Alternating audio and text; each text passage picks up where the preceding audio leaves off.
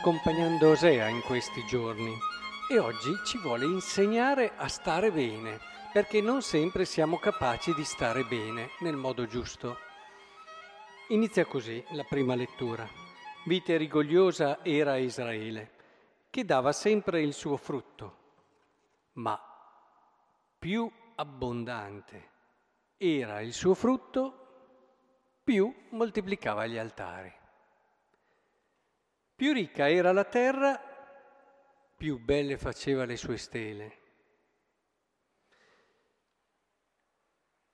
E torna in mente il Salmo che dice: l'uomo nella prosperità non comprende. C'è uno stare bene che può essere pericoloso, può essere molto pericoloso. Ci distrae dalle cose essenziali della vita, ci intontisce. Faccio sempre un po' l'esempio di uno che ha mangiato molto e mangiato bene, non è molto attivo dopo, deve star fermo, non è neanche molto reattivo. E ecco, l'intontimento di uno stare bene fine a se stesso. Il problema è che se noi mettiamo lo stare bene, non avere difficoltà, problemi, sofferenze esteriori o interiori al primo posto, ecco, questo può diventare davvero qualcosa che intontisce l'anima e ci fa perdere la freschezza, la dinamicità, che sono condizioni essenziali per vivere una bella vita piena in uno stare bene sano.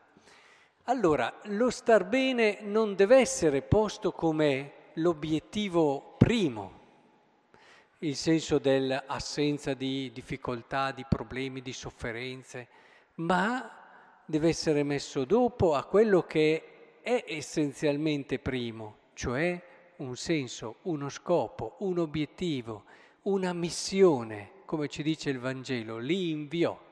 E il Vangelo ci dice anche che proprio in questo andare, strada facendo, usa proprio questa espressione, strada facendo, scopriranno i loro nomi.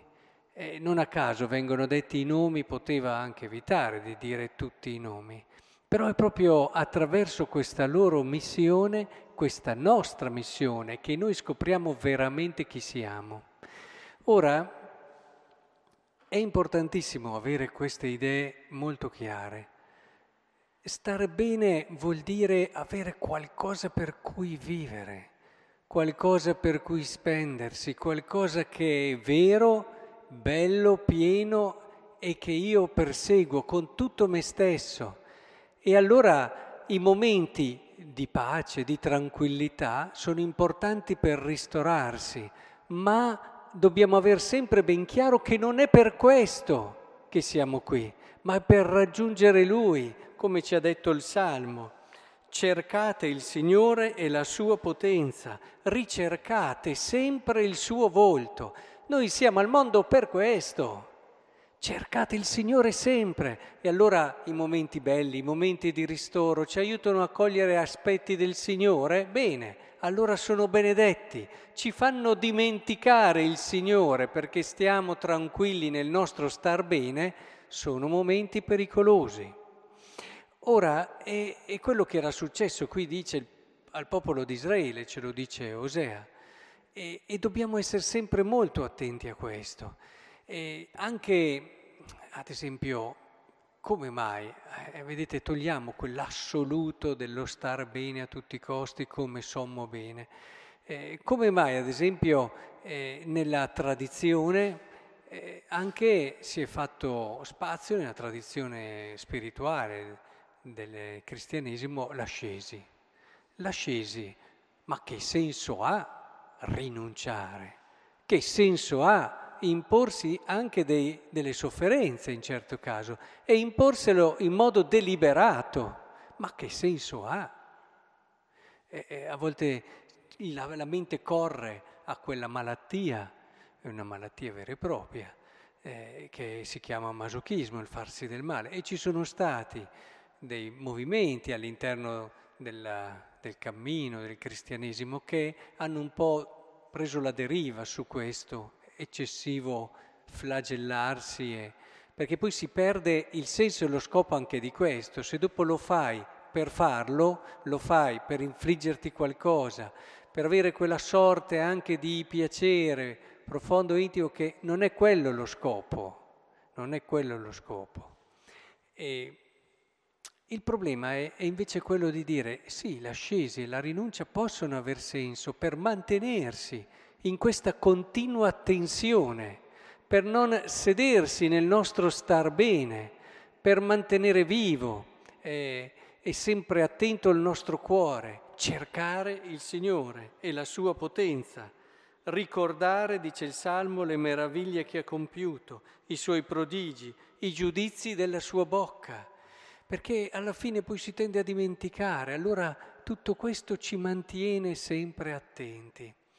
Capite allora come imporsi una sana ascesi, sane rinunce, con questo scopo, non per farsi del male, guai a me andare a pensare questo, ma proprio per mantenersi vivi. Pensate ad un atleta se cominciasse a mangiare con abbondanza, prima della gara mangia ancora di più e poi dopo non ha un regime anche di uno stile, anche di rinunce, che lo mantenga sempre attivo, voi immaginate i risultati che ha, evidentemente.